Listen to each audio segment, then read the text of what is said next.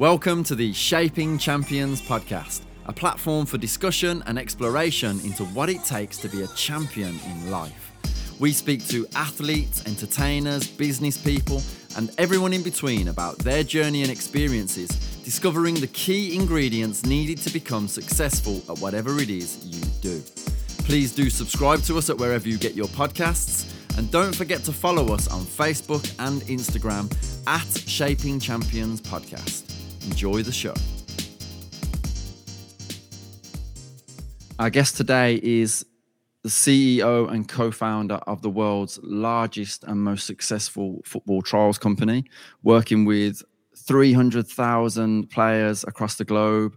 They have over half a million followers now on social media. Um, those players represent 150 countries worldwide. It gives me great pleasure to introduce to the show Harry Price. Good evening, Harry. How are you, sir? Good evening. Thank you for having me. I'm really well. Thank you. How are you guys? All good, all good. Really good. Thanks, bro. Excellent. Thank you for having me. Absolute pleasure and privilege. So we'll kick things off in the way that we usually do. Harry, we're really interested to know from you what does it mean to be a champion? Okay, from my perspective, I think being a champion really is all relevant to your your scale, what you're trying to what you're trying to do, the level that you're playing at in terms of whether it's a global level, whether it be a local level, um, and and ultimately how far you wish to go in whatever discipline it may be. But I think ultimately a, a champion in many disciplines has to be someone who is um, incredibly hardworking, really focused and driven by a particular outcome, somebody that's committed to the cause who's able to surround themselves with people of a similar mindset of success and um, wanting to be the best version of themselves. I think you mentioned that in the intro. I think that's a, a great way of actually uh, discussing what a champion is. I think it's just always about being the best version of yourself to try and get as far as you possibly can in whatever discipline it may be. And I think that the, the term champion can be used across many different facets, whether it be you're the champion mum or dad, whether you're the champion at a particular sport or business. Um, and within each of those areas of life, I think they're all as important as each other. So I just think, though, that to, to be the best at something or to be a champion, there are certain traits that we see through um, many different successful people that always seem to be the same. So I'm sure some of those will come uh, will come up in this conversation. Harry, we've never done this before, and Jimmy yeah. doesn't even know I'm going to ask this question. Yeah. I'm gonna, I'm gonna, I'm gonna inverse it slightly, only because of what you were saying. I suddenly thought, sure. let me inverse this one. Obviously, you're you're CEO of the like of the, the the company that you're CEO of, but what would you say when you when you when you work with super talented footballers or you've seen super talented footballers who should have been champions? Mm-hmm. What were the biggest barriers that got in their way of being a champion? So you've kind of told us, and and it's only because of what you told us about being a champion. I thought, I wonder what's been the barriers that stop the most talented being champions from your perspective. Yeah, from my perspective, I think it is attitude. Hmm. Um, I think it's the it sounds really sort of cliched and quite obvious, but I do think that attitude plays such a massive part, attitude and character. And I think it's fascinating at the moment across the sports documentaries that have been coming out over the last few years. If you watch any of those, I think the one that really stands out, perhaps in this scenario, would be uh, the the Arsenal All or Nothing, where we've seen Arteta have a cultural shift within the Arsenal camp. And from the outside looking in, we were sort of wondering why he was getting rid of perhaps Aubameyang. And then when you actually watch the documentary, you see that a player like that wasn't a right cultural fit. And I think that there's it was obviously down to something around attitude or conduct and behavior. And I think that what we see when we we work with young footballers is we do see so many players that have unbelievable talent. They're just fantastic on the pitch. They're natural. They don't even look like they have to try.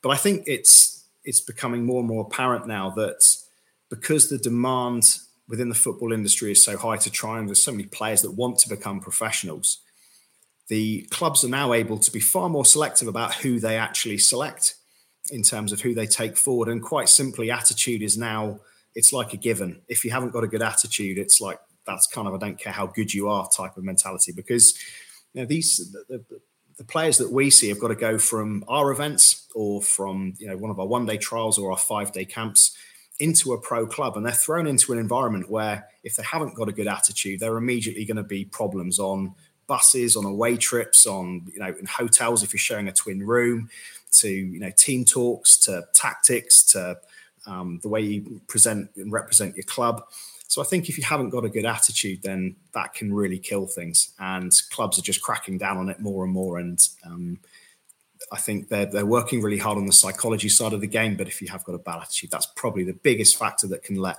a lot of players down. I mean, you mentioned a word there, Harry, culture, that um, you know gets sort of uh, thrown around a lot currently. Yeah in terms of people being cultural architects, and that's what you could definitely label Arteta as. Um, but if we're talking about perhaps someone who's um, an aspiring footballer, young, trying to come through the system, how do they develop a culture internally? What would you say the starting point is? For a football club to develop their culture, do you mean, or for a player to develop their own sort of for, for a pla- so for a player who's on that journey of of trying, yeah. you know, an aspiring footballer, um, you know, how do they sort of develop an internal culture? I think starts with how much they really want it. so if you're if they're trying to be a professional player, starts with discipline and their end goal in mind. So if if there's someone that point blank says all I want to do is is to become a professional player, I think having that belief and having that end goal is is critical first and foremost. Then I think it comes down to at a young age the players who have outstanding discipline, because all the way from eight, nine years old, right the way through to 18. A lot of these players are having to go through school. So Monday to Friday for the majority of the year, you know they're going to be at school, so they can't be working on their football. And I think it's those players that have got um, the ability to do things slightly differently, to follow their own path, to have the discipline to get up early before school. And I think one thing that stood out was we had a player who you may remember. I won't mention his surname, but Hassan. Do you remember Hassan Jimmy, who you would have worked with at one of our camps? Uh, you know, his story from six years old, he was waking up two hours before he went to school and doing 500 passes with his left and his right foot against a wall outside before he went to school every single day. And that he was having no fast food, no fizzy drinks, wasn't on Xboxes and PlayStations. Um, was you know researching in the evening the best players in the world. So really, it was just he immersed himself into football. He trained whenever he had any free time, and just had incredible discipline without being told he had to do it. And I think if you've got that self discipline, that self desire and drive to to succeed, then I think that that starts you off on a really good uh, culture, you know, within yourself and within your, your home environment. So if you're in a place where that's possible, then fantastic. And I think that's a, that's a good place to start. Harry, more and more footballers are, and I'm, I'm I'm a teacher, right? So in my day job, I'm a teacher. And so I think over the last five to 10 years, on the kind of cold face front line of education, you see more and more young boys and girls enter academies. Yeah. Right.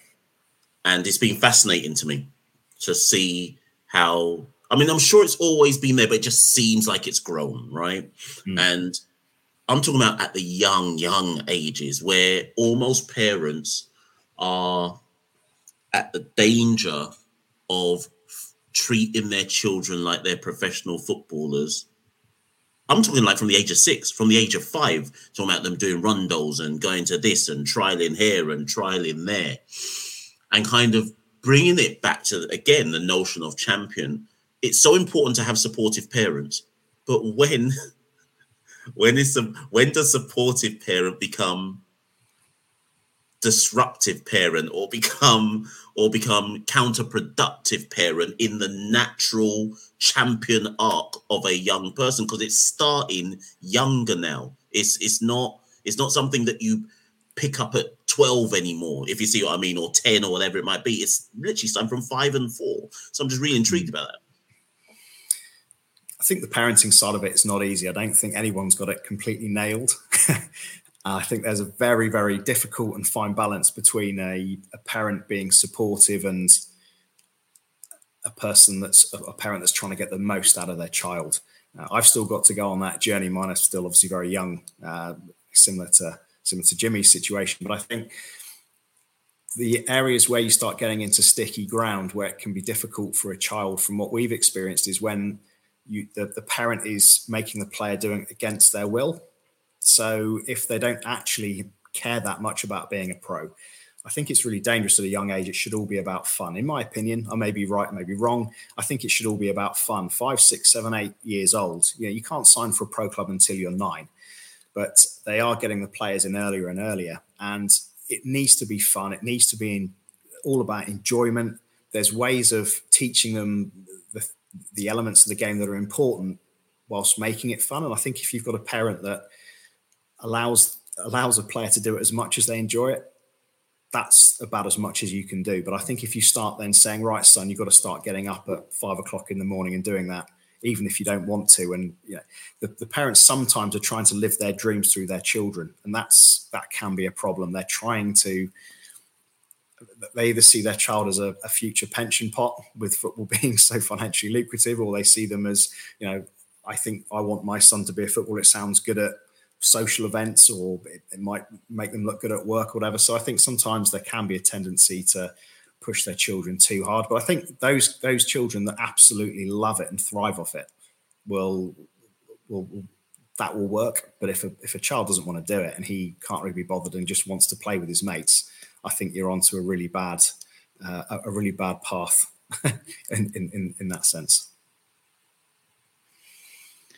Yeah, it's it, it is it's really interesting. I I read some research recently around someone actually conducted a study into this across something like a decade, and the results were conclusive that basically the parents that are hyper involved in their child's sporting journey, those children very very rarely make it, regardless of how talented they are and how much potential they have.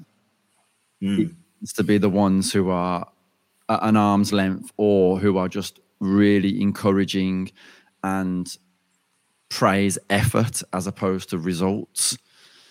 Um, but I mean, just following on from that, you know, because what I find really fascinating is that you have this real broad range of starting points.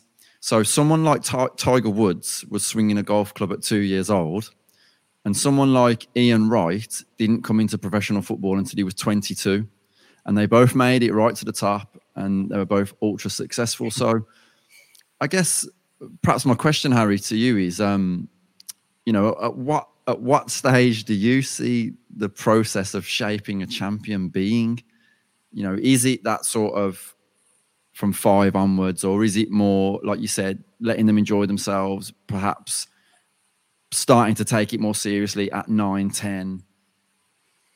I think I think it completely varies. There's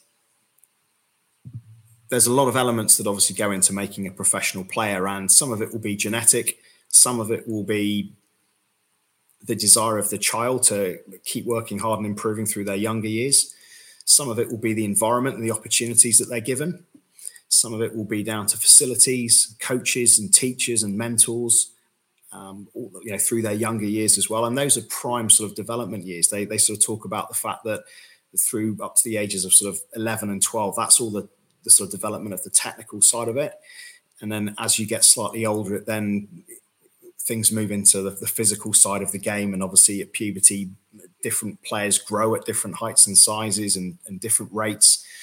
And then obviously as you get a little bit older, there's other distractions that come into play, things like going out and, you know, meeting up with people and, and all, all, sorts of distractions off the pitch start getting involved and you've got the academic side of it as well and sometimes you know that, that can be pushed on you also.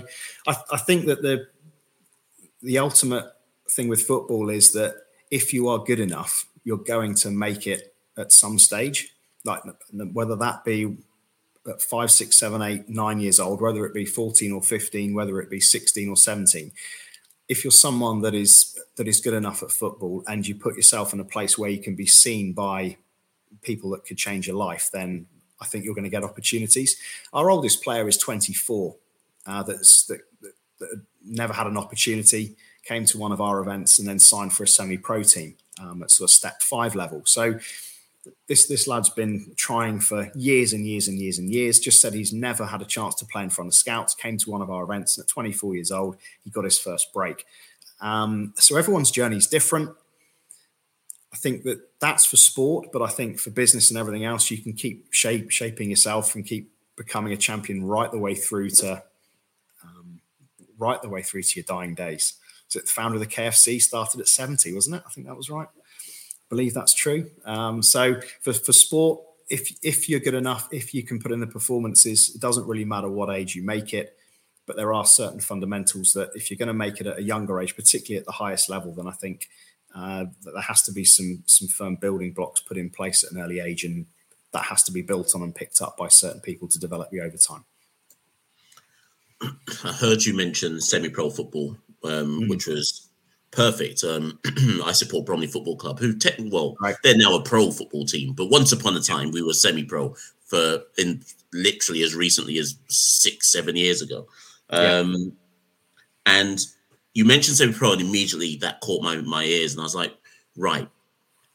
Within the football industry, do you feel that we there is still a mental barrier to what is deemed success or what is deemed making it right and i say that in the context of semi-pro in so much as i see it at the national league level where i predominantly watch most of my football that you will have players who think that that level of football is beneath them for whatever particular reason. Like you, mm. you haven't made it if you're playing in the National League. You haven't made it if you're playing in the the uh, step three or step two or, or whatever it might be.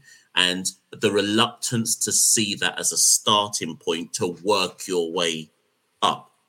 And I'm just intrigued if you've kind of come across that in terms of, I guess, in terms of mentality and attitude to starting at the bottom doesn't actually mean starting at the bottom is just the next step. But just unpick that for me if you can. Completely agree with you, and you're absolutely right. It is. It's a big, big problem. Uh, on our on our website, we have a success story page, and there's sometimes general comments made that it's not worth coming to some of our events because uh, there's no opportunities for seniors. And the reason for that is because we have very few senior players who want to be put on our social media channels as signing for semi professional teams because they're worried about what the comments are going to be from their friends, from their families, and what the general public are going to say about it. And typically, when we do post about a senior player signing for a club that is a step two, three, four, five level, uh, the comments are, you know, who are they? you know rubbish team and it's pretty derogatory and what these people fail to understand is that you know you have to start somewhere and our message to players is that if you are willing to be in a position where you're humble enough to drop down one or two levels so that you're playing 40 30 to 40 games a season.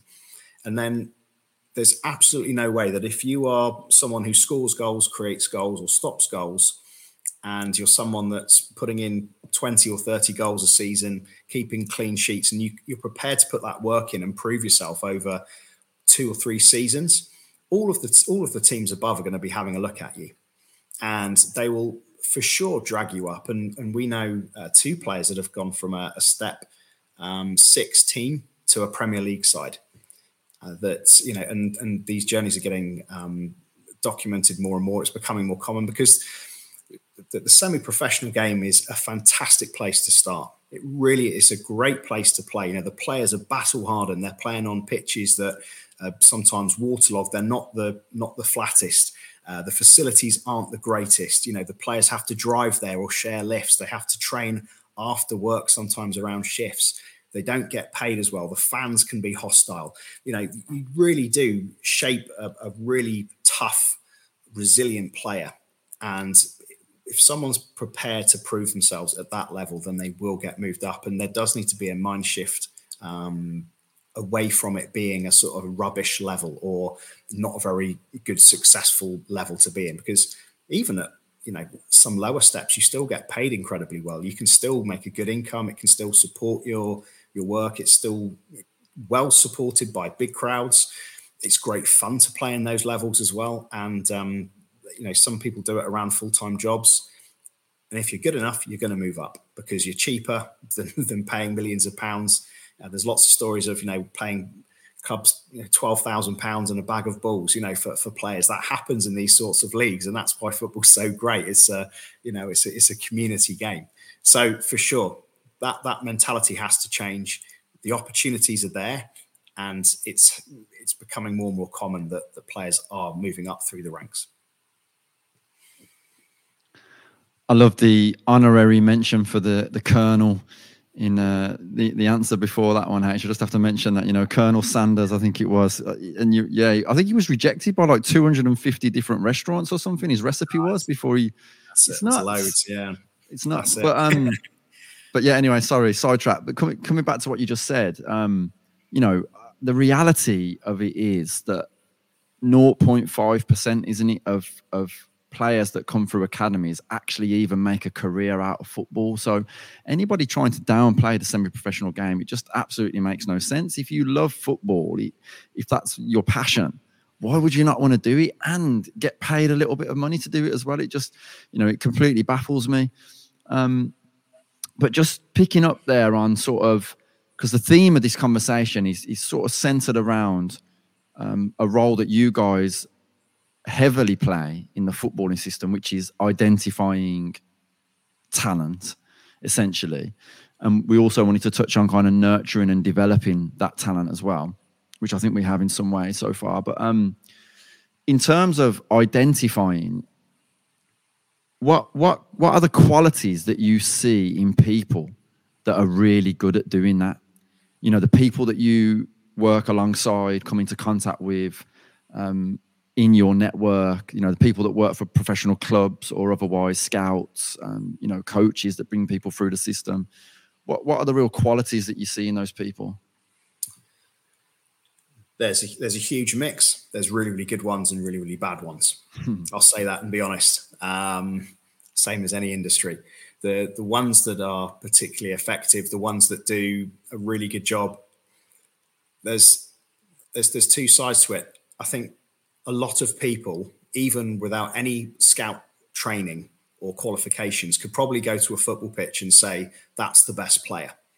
The the ones that I find fascinating, that I love speaking to, I love learning from over the last you know eleven years, getting into these people's heads, are the ones that stand quietly by themselves, don't stand in a crowd or listen to the noise around them. They just focus in on on what they're watching, watching the players, and they're able to see just one or two qualities which are unique about a player on the pitch that go, do you know what? If we took that, that would fit perfectly into our system, whether it be a cultural system with the attitude of a player.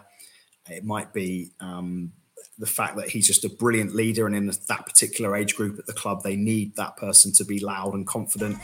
So it could be anything from the, the skill and ability of a player right the way through to the uh, the attitude, confidence, or leadership qualities of a player. And the the best scouts that we find are ones that don't listen to the opinions of others. They're very much um, they trust their gut, they trust what they're seeing in front of them, and they take their job incredibly seriously as well.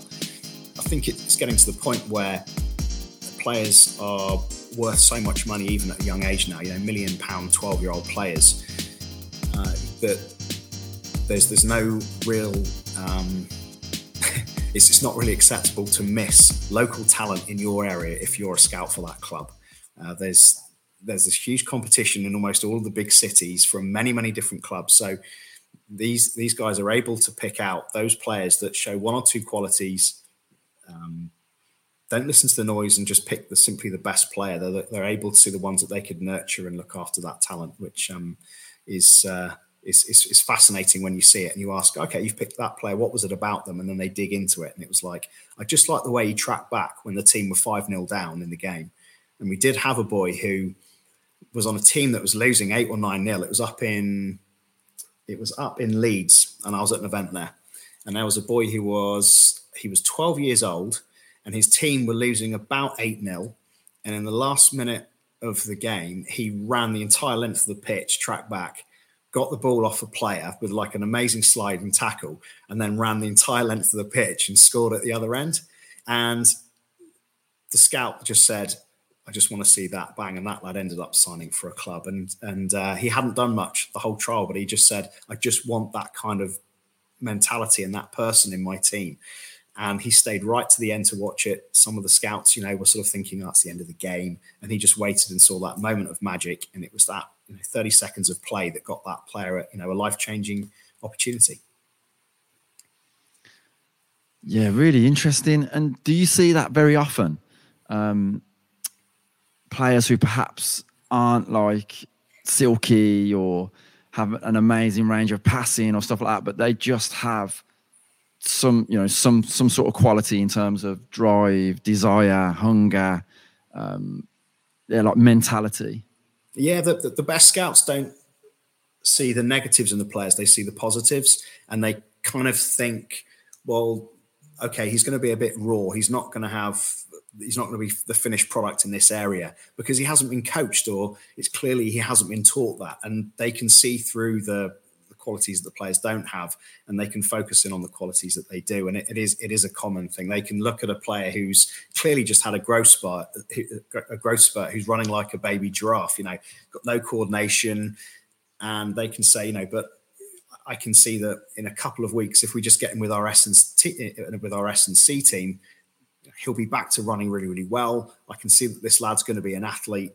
He's, he's, he's got what we want. And so they, they can look past the negative qualities and focus in and um, see the, the potential in a player. And, and, and that, that's what the best ones do, because if, if everyone was just a finished product, then there's, you know, there's nothing for the academy coaches to work on.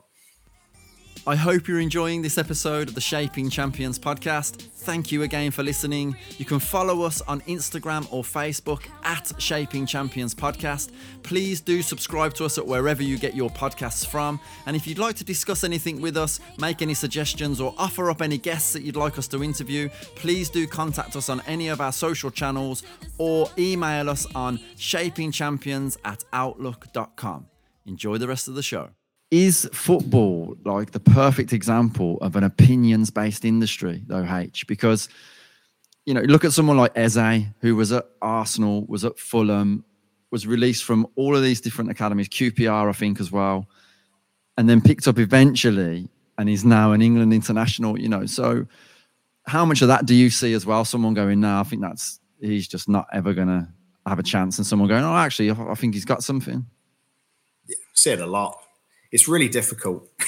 it's so hard because you you I mean it's you never know exactly how a player is going to turn out and you never know what situational circumstances have led to some players getting overlooked. It could have been a, a discipline thing, it could have been an attitudinal thing. There could have been a few clear cut, I'm sorry, I don't care how good a player is, he can't stay, that type of thing. But um, yeah, I, with with with Eze, you know, that was a fascinating story. There's lots and lots of players though where that's happened, and there's that classic photo of um, of Kane and uh, I think it's is it Kane Drinkwater and uh, Vardy all sitting on the bench um, in in the championship, all sort of sitting there, and they're all players that have had their ups and downs and been released and everything else. So I don't, I don't think anyone quite ever knows how far a player is going to go, but um, yeah, we, we there are certainly players that do get overlooked, yeah, that shouldn't do. Harry, I'm in, I'm intrigued by the trials process because unless I'm mistaken, with the trials you effectively have eleven different individuals who may maybe they've played with one or one or two of them before, but may have not played with any of them, right? Um, in the in the team concept, and I mean I've seen a few trials in my time, and I guess I'm trying to hone down. It's kind of following on from Jimmy's question about what a identifying talent, but I'm more so focusing on the mentality a player needs to stand out in that environment without trying to do an individual, make it all about themselves, etc., etc. Like I'm just, in, how do you stand out when you're playing with ten random people who you, you don't know their style of play, um, and you can't just well, you could, you could try and be Messi, but how, how, how do you stand out in that context to what do you notice about the players who do stand out and what do they do to stand out per se that isn't purely individual ability? Yeah, I I agree with you. It's really tough.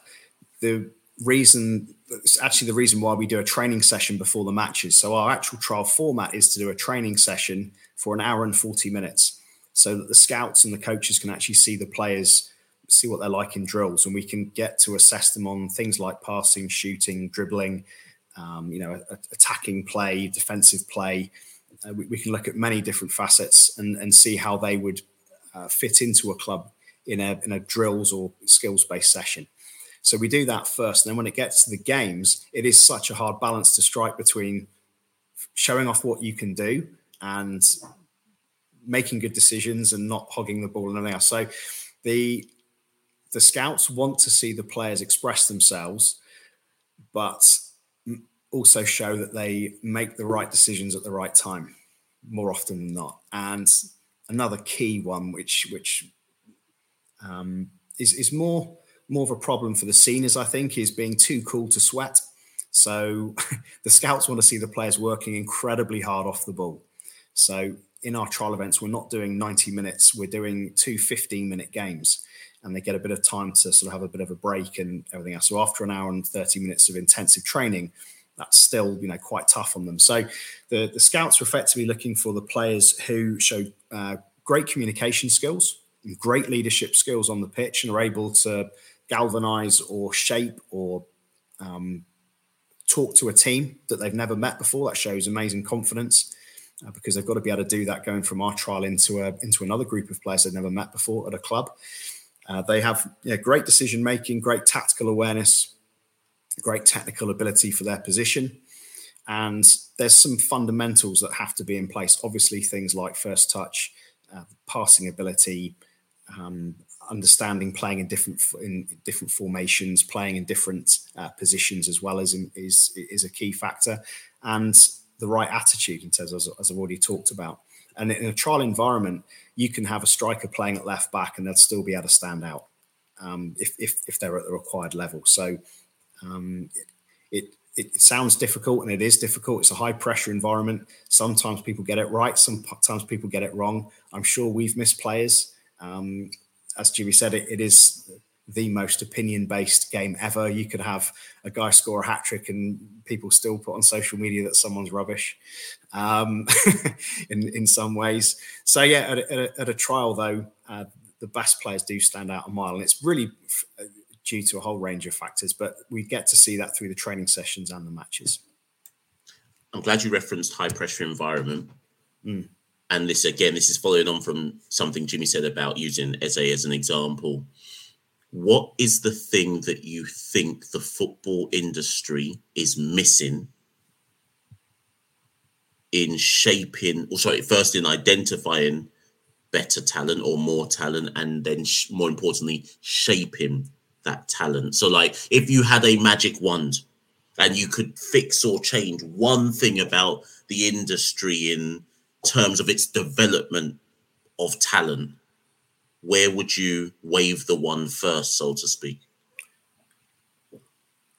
I would wave the wand at the human element of clubs understanding just how important it is to players and parents about how they feel when they go into a trial or football club environment, which may sound totally off and against, it's nothing to do with anything on the pitch.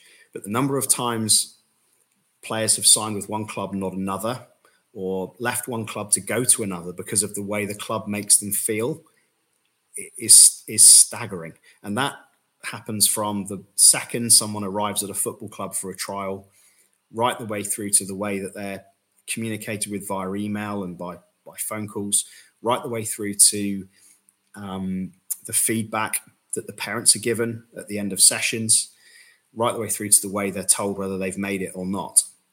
Um, I think that the football industry really needs to um, have training for all of these sort of a, a, academy sort of coaches and staff to help them understand that some are very very good some aren't so good. Again, but uh, I, I think that a lot of players just go to a go to some professional clubs and don't really have a great experience because of the human qualities that some of the staff at these football clubs show the players and parents.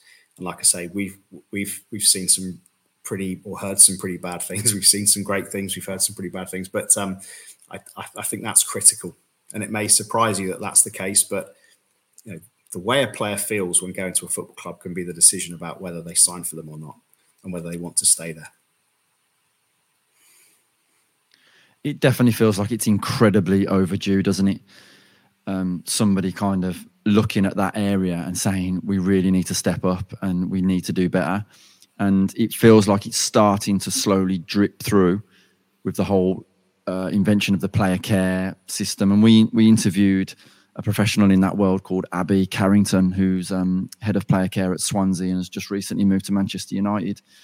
And um, the way she spoke about it, you know, it showed that there are people out there who are really passionate and and, and who care. Like you said, Harry, there, there are always going to be some who are good at it, some who aren't. Um, and leading into my next question, it, it sort of makes me think about how much sport has had to recognize that sports people are human beings in recent years you know all of the mental health struggles that have become known ben stokes naomi osaka you know the list goes on and on. I mean someone like clarke carlisle trying to take his own life you know it's it's absolutely crazy. Um, and we we hear a lot sort of from the outside, as I've just mentioned, about how it's perhaps becoming more of an emotionally safe space in, in football as well as other sports, um, sports psychologists at clubs and that kind of thing. I mean, what does it look like to you, Harry, from from an internal perspective? Do you see it getting better? Yeah, definitely, definitely. Compared to when we compared to when we started eleven years ago versus now, uh, we went and visited an academy of, um, of a top Premier League club, and I think they've got five uh, psychologists working in the academy, which is just staggering. I mean, that certainly wasn't there 10 years ago. um, and I, I, think young people nowadays have just got it so much harder than when perhaps we were younger uh, with regards to the uh, with, with, social media. I think it's got a lot to answer for in this in in, in, in this regard. Um, the the, the, the mental health of the players. You've seen it. There's there's even documentaries from uh, you know the, the retired players. It was something staggering that was written in the Times that some whether this is correct or not, it was something like 30% of the players that are retired within five years are sort of bankrupt, and you know 80% of them are divorced. Um, you know, there was a I can't remember what percentage it was that you know would go into sort of um, drinking and gambling and things. And I think there's it's it's obviously there's there's documentaries been made on the BBC about it, about player welfare post uh, post professional game when they retire. And I think there needs to be a lot more done. The PFA, I think, are working hard on that. The FA, I'm sure, are working very hard on it. So I think there's a lot of people behind the scenes, a lot of um, high caliber ex pros are obviously bringing it up, raising the topics, and I think it's getting talked about a lot more. But um, certainly within the academies, I think a lot of it's going to be based around uh, player protection with social media because I just think it can be a cruel place for for young players. Um, you know, they anyone can send anyone a message that can really have some some damaging impacts on them, and um, you know I, I, really don't like that side of social media. I think it's got some great positives, but if it's used in the wrong way uh, for for young athletes in particular who can be targets of people jealous or they're particularly good or they're fragile or going through a tough time um, the online trolling for young people, is something that we never had to go through. Um, and uh, I think that needs to be really, really looked at hard, and, and, and we need to look after these youngsters with uh, with, with social media protection for sure. And uh, do, do you buy into this whole kind of it's just the generation that they're snowflakes or that they need they're emotionally weak or you know because as we both know harry we've been around ex-professionals I've read lots of autobiographies, listened to lots of interviews, and the dressing room culture in that era was like really hard. It was so tough. And you wouldn't have lasted a minute if you were a sensitive soul in that environment, you know. So, do you think that that actually has any benefit to it, you know, that kind of tough culture? or do you think that um, that you know we do need sport to become more emotionally aware and sensitive? I think those those the sort of older older generation of footballers were a different breed in terms of what was accepted back then. Everything from the way the world was to you know um, there was no mobile phones at the time, so players could certainly get away with much more off the pitch as well. Um, but I think again there wasn't the welfare stuff put in place back then, was there, with regards to player, uh, you know, to, to player welfare and the way that players were treated. Some think it, some think, think in some ways it's gone too far the other way. Some people say it still needs to go further. I, I do think it's hard for us to know what youngsters are going through because we aren't young minds going through social media abuse. I think, um, I think the the new generation. I don't think it is sort of like a snowflake issue. I just think that there perhaps isn't uh, the, the, the stories of the stories and the struggles that the older generation have been through perhaps are documented enough for younger people to understand that it's not always been easy. It's they've each generation's had its troubles, has had its difficulties, has had its challenges. And as you say, the dressing rooms were extremely tough. The, the fans were extremely difficult um, back in those in those years as well. Uh, but I, I do think there needs to be a, a, degree of empathy for for young people that go through the the, the new um, the, the, sort of new wave of abuse which seems to be coming through social media. So yeah, how we address that that's up for experts to, to, to sort out for sure. Harry, I alluded to earlier on parents, and I'm not talking about parents anymore, but they are actually. When I ask you the, when I ask you this, you'll understand why I've mentioned them again. So let's say now someone's come and I know you're dealing with it at the trial level, but I'm sure you've kept in touch with people who have kind of gone on to be successful and so successful is relative, but you know what I mean, uh, gone on to, to make a success at whatever level. But I want to just briefly touch on agents and their role in because they have a key role um, in the shaping of champions. Um, but I just I wonder what your stance is. I'm, I'm sure you're to say there's some good, there's some bad, but I wonder I wonder what your stance is on the how important is that agent's role in the individual being able to be a champion or i guess maybe what i'm saying to you is do they need an agent is it a benefit or is it a detriment, irrespective of if that agent's part of your family or if that agent is whatever? Because the the role that I play within football and the proximity I have to it, I sometimes see agents and think you are more of a detriment to that player's progression than a benefit. Now I could be wrong. I could be wrong, but I'm just intrigued to know where you stand on it in terms of the support role of key stakeholders around somebody's rise through the ranks? That's a tough question. It is definitely, there are some good ones and some bad ones. I was fortunate enough, I spent uh, some time with the owner of one of the largest sports agencies in the world. So I had a good, quite a few good chats with him about it um, and about their role within multi different different sports outside of just football. And a good agent is worth their weight in gold. I think that's the the key thing. There are a handful of a, a handful of agencies that handle the vast majority of the biggest players in football, and their role ultimately to secure the best contracts to make sure that players aren't getting you know shafted out of certain things to make sure they're getting well paid for what they do uh, the good agents, you know, will sort out things like housing, will sort out when they relocate, sort out things for their children, sort out schooling, cars, all of that type of stuff. They have a huge role to play. So they literally will be almost like a PA for the player and the family and a great support network for them, particularly if they're coming from different cultural countries and, and, and different backgrounds and moving to a whole new area. The adjustment moving to England is can't isn't always easy. So a, a good agent, a good agency will certainly do that for players and really, really help and support. I think the area where you can turn it the other way is that we are seeing more and more scam agents popping up all over the place. Agents that are there just to take advantage of players. Uh, there's a situation at the moment where fake agents are charging players huge sums of money, promising them all sorts of trials and opportunities, and actually they don't have the network, they don't have this opportunity for them at all. There's there's situations where we've got players from uh, African nations in particular who are believing letters that are being sent to them from scam agents saying, you know, they've got a trial with a, a top Premier League club, pay five thousand dollars, and that will cover your flights and accommodation and everything else. And these lads are paying it, and this, sometimes this is families' life savings. And we've you know reported all of these, and there's just no way for us to stop it. Um, so there is that ugly side of it.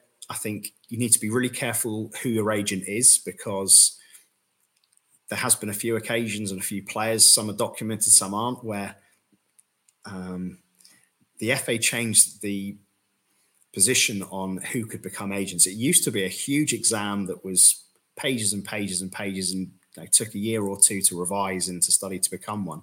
And then it actually became a situation where you could just pay a sum of money and become an agent. So you had parents becoming agents, you had random people quitting their jobs to become agents. Everyone suddenly assumed that they could be agents. And actually, you just ended up with them having no idea, no training, going in and demanding ridiculous things from clubs, and actually it causing chaos for the players' uh, careers because the clubs were like, "Who on earth do you think you are?" And we we actually know one that did happen at a, at a League Two club where a, a person who was completely untrained as an agent went in, made stupid demands. The club were being completely reasonable and the agent basically just said, no, no, no, no, pulled that out. And that player never ended up actually going anywhere um, to, to, a club. And I'm sure there's hundreds of examples of this happening. So you do need to be careful. Agents are important to, to securing yourself a good deal, particularly if you've never had a contract negotiation before. But my goodness me, you need to make sure you do the checks on who you're dealing with uh, because it really can have a detrimental effect or it could change your life in a positive way. I hope that's like a politically correct, kind of accurate, both sides of the coin there. Handled it like a politician, mate. That one. There we go. It was absolutely super. Tough one there. but no, I think I think you're right. Do do your due diligence is the message 100%. to come out of that one. I think for sure. Um, we're gonna we're gonna sort of start wrapping up things now. I mean, it's been such a fascinating conversation. Harry, I'd, I'd just like to come back to we mentioned earlier that 0.5% of players that come through academies even make a career out of football. Players that get to Premier League level from academies, 0.012%. Um, you know, and we can't change that. There's nothing we can do about that. That's the game. It's a numbers game. You know, we're all aware of it. But what would your sort of one golden piece of advice be to any young aspiring footballer that might be looking at trying to work their way through that system?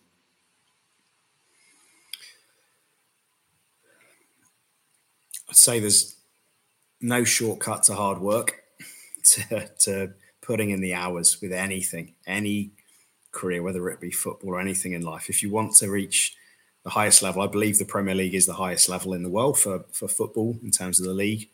If you want to reach the, the highest league in the world, then you're going to have to put in thousands and thousands and thousands, thousands of hours of grueling hard work when no one's watching, no one is saying well done. Um, you have to absolutely love it to do that because you know you're not going to put in the hours needed if you don't enjoy the game. I think if you have a massive love for it, if you're prepared to work hard, understand that you never ever know who's watching you in anything that you do. It's not just football, but you never know who's watching you. You know, do whatever you're you're great at or whatever you enjoy. So always, always, um, just have that in the back of your mind about conducting yourself professionally. Um, and you never, yeah, like I say, you never know who's watching. So as long as you keep putting yourself out there and putting yourself in, in positions where there could be somebody watching that could change your life, whether it be a park pitch, um, I know someone that got scouted from walking their dog through a park pitch, and they saw a player who ended up going into a huge Manchester club. Uh, we know a scout who found someone on a beach in Portugal, age 15, who was kicking a ball around the beach with his dad, and that like got an under 15s contract.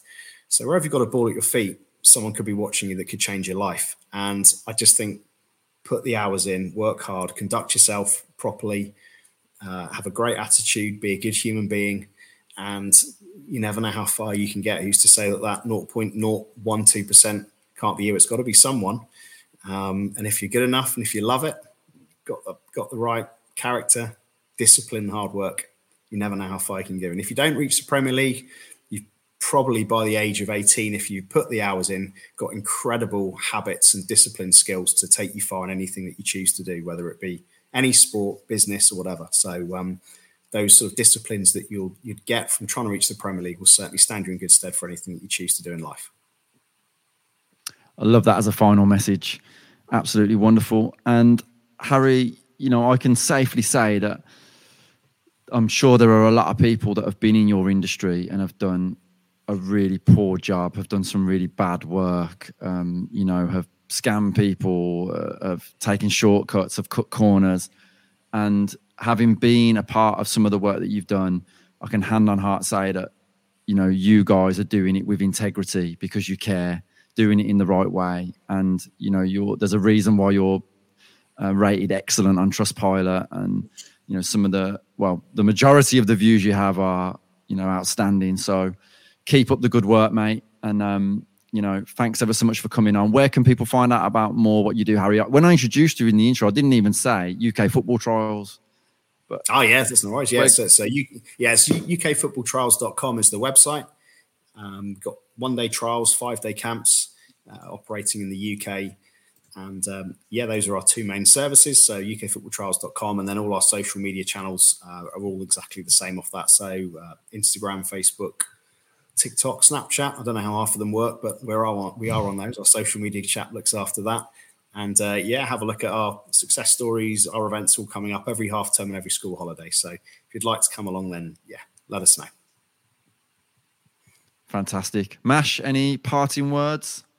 Suffice to say that um, after Harry's inspirational words, I will be putting myself forward because Harry told me it's never too late.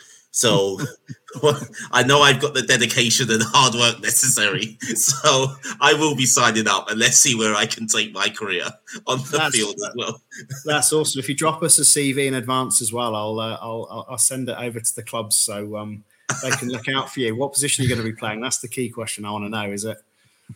Well, you know what? As I've as, I, as I've advanced in years, I've moved back. I've, I've, moved back and back down further in the pitch. So one of the fullback positions, but not one of those uh, marauding wing backs. Just an auxiliary fullback. Amazing. Well, I look forward to seeing you there. Then that's going to be great. Fantastic. We'll have to might have to stretch our upper age limit to, to fit you in, but uh, I'm sure we can do that. And uh, you never know. There could be a Premier League club looking for someone just like you in the in the back four. So. Um, fingers crossed. Look forward well, to seeing you. there. Thank you very much for having me. Anyway, it's been great to, to chat to you both. Absolute pleasure. Cool. Yeah, thanks ever so much for coming on, Harry. So, and that's it for another episode of Shaping Champions. Please do subscribe to us at wherever you get your podcasts, or if you're watching us on YouTube. And we look forward to seeing you next time.